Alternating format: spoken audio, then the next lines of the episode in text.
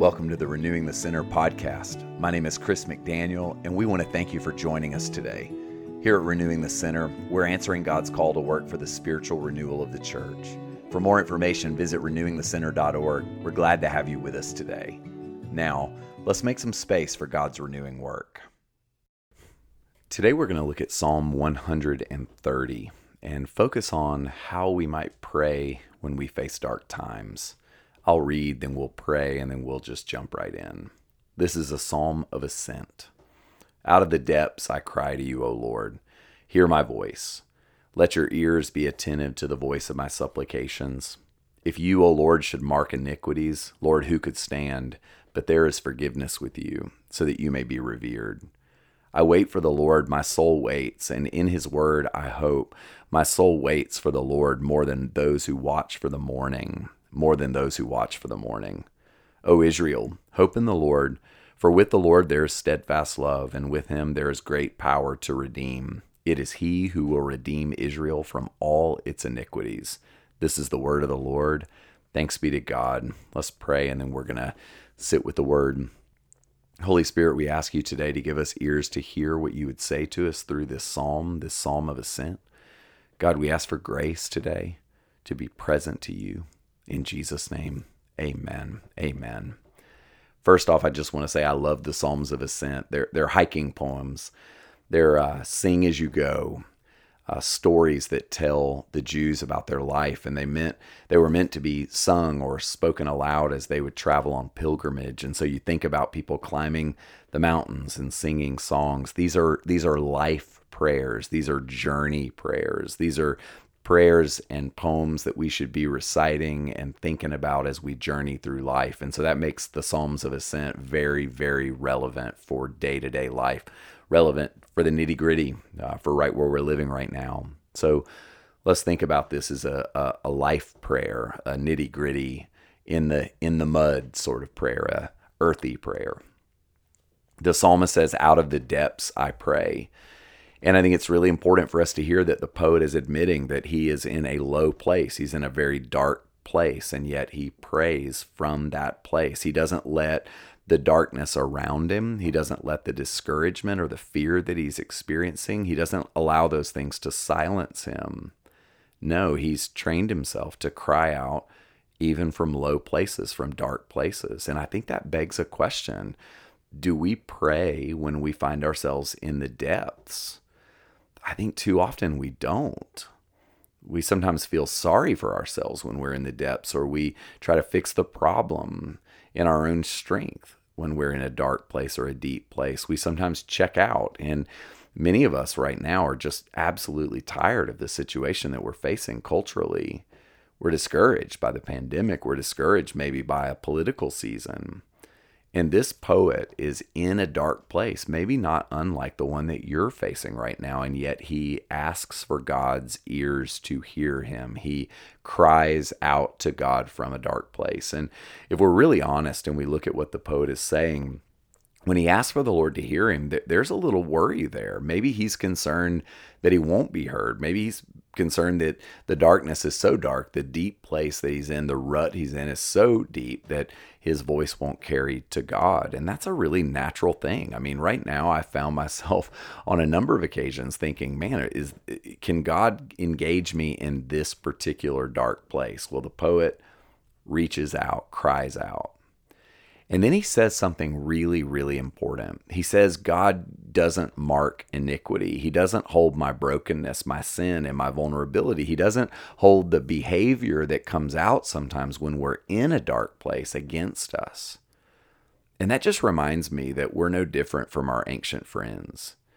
That so much of our sinning, our uh, bad behavior is engaged in response to fear and stress. We, we do bad things, we behave badly not just because we think it's fun or funny to do so, but because we oftentimes don't know how to respond to difficulty and trouble. And that may be exactly where you are right now. You may find yourself thinking, I, am not at my best, I'm not acting quite right. Well, I want you to think about your life right now, even your sin, and I want you to hear what the poet said out loud. There is forgiveness with God. There is forgiveness with God. So, what he asks us to do is to show up and cry out. He asks us to wake up if we've numbed ourselves out and to actually reach out to Him. And when we feel tainted because of our sin, when we allow the circumstances to overwhelm us and then we do things that make us feel shame and then we have a compulsion to hide, we miss so much of what God wants to do for us and in us. And I love the fact that the psalmist essentially says, I'm in a really tough spot and I may not be acting quite right, but I want you, Lord, to remind me that with you there is forgiveness. And then he does something I think really important. It's almost like the forgiveness then puts him in a secure place where he knows, like, okay, I don't have to hide. I'm loved by God. And then he says, I'm watching and waiting for you like watchmen wait for the morning. And that's got me to thinking about the importance of learning how to wait. And I think for many of us, we have to maybe admit that we're not very good at waiting with expectation. And so he he uses that idea of waiting with expectation. Uh, a watchman doesn't wait for the morning passively. Um, the watchman, through experience, knows that darkness is not the end of the story. The watchman knows that morning will come. It may not look like it, it may feel like night will last forever, but morning always comes, and so he stays alert. He knows that his waiting won't have to endure forever. And I think many of us right now are facing what I would classify as vigilance fatigue. We're just, we're all facing experiencing that right now. None of us were made to be vigilant for as long as we are uh, having to try to remain vigilant. And I just want to say to you this what would your waiting look like? What would it look like for you to be totally present in the midst of this season that you're in? The difficulty that you're experiencing, if you were assured of God's presence and of the fact that God was actually at work. See, there's a difference between knowing God is at work and being convinced that you're going to get your way. And so learning how to wait, knowing God is at work, is different from waiting, thinking, well, I'm going to get exactly what it is that I want. See, a watchman waits because a watchman knows that there is going to come a moment when the sun is going to rise and then he'll see things as they really are. See, guys, God doesn't give us a guarantee of uh, quick and easy, happily ever after outcomes. What he does give us a guarantee of is that he's present with us even in the midst of some of the hard stuff. I want to leave you with these three ideas because I think that's where the, the poet takes it hope, love, and redemption. See, we hope in the Lord. Hope looks toward the morning. Hope keeps us awake. Hope keeps us from numbing out and falling asleep and checking out. And the truth of the matter is, many of us right now are kind of walking asleep through life. We're, we're like sleepwalking, numb, we're discouraged, we're tired. And I believe that it's time for us to stir up our hearts before the Lord to ask God for grace to re-engage because where the the psalmist takes this poem is where I think he wants to take your life and mine with God there is power to redeem Y'all, it's no coincidence that the psalmist at the end of this story, after saying, I'm in a hard place, he says, With you, though, God, there is power to redeem. You are able to redeem. That word redeem means to purchase, to buy back from bondage. God has the power to buy me back from the dark places I fall into. The same is true for you. Think about where the Lord might be wanting to invite you to experience or hope for redemption. Where might the Lord might be wanting to liberate you from a place where you feel stuck, where you feel like you're experiencing some bondage? I believe that the Lord wants us to believe that there is actually power coming from Him to do just that for us if we'll only ask, if we'll only cry out. I think that's the heart of renewal. And so, Lord, I pray for my friends today. I ask God that you would give us the hope, the belief, the conviction that we can cry out to you even from really dark places.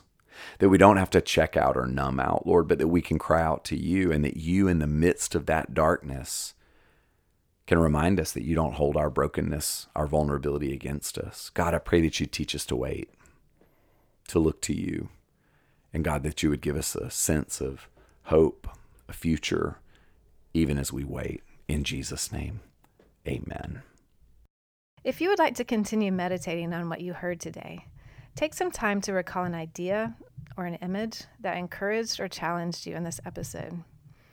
When things stand out to us in God's Word, or in our lives or in what we're reading or in devotional talks, It often means that God is offering us His help and His guidance. When you have your idea or image in mind, carry it with you as a prayer, coming back to it in the spaces throughout your day. How does it speak to you and where you are right now?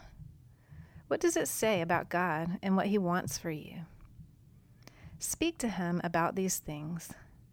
Listen for His still small voice and respond to Him as simply and as honestly as you can. Thanks for listening. We look forward to having you back here again with us next time at Renewing the Center.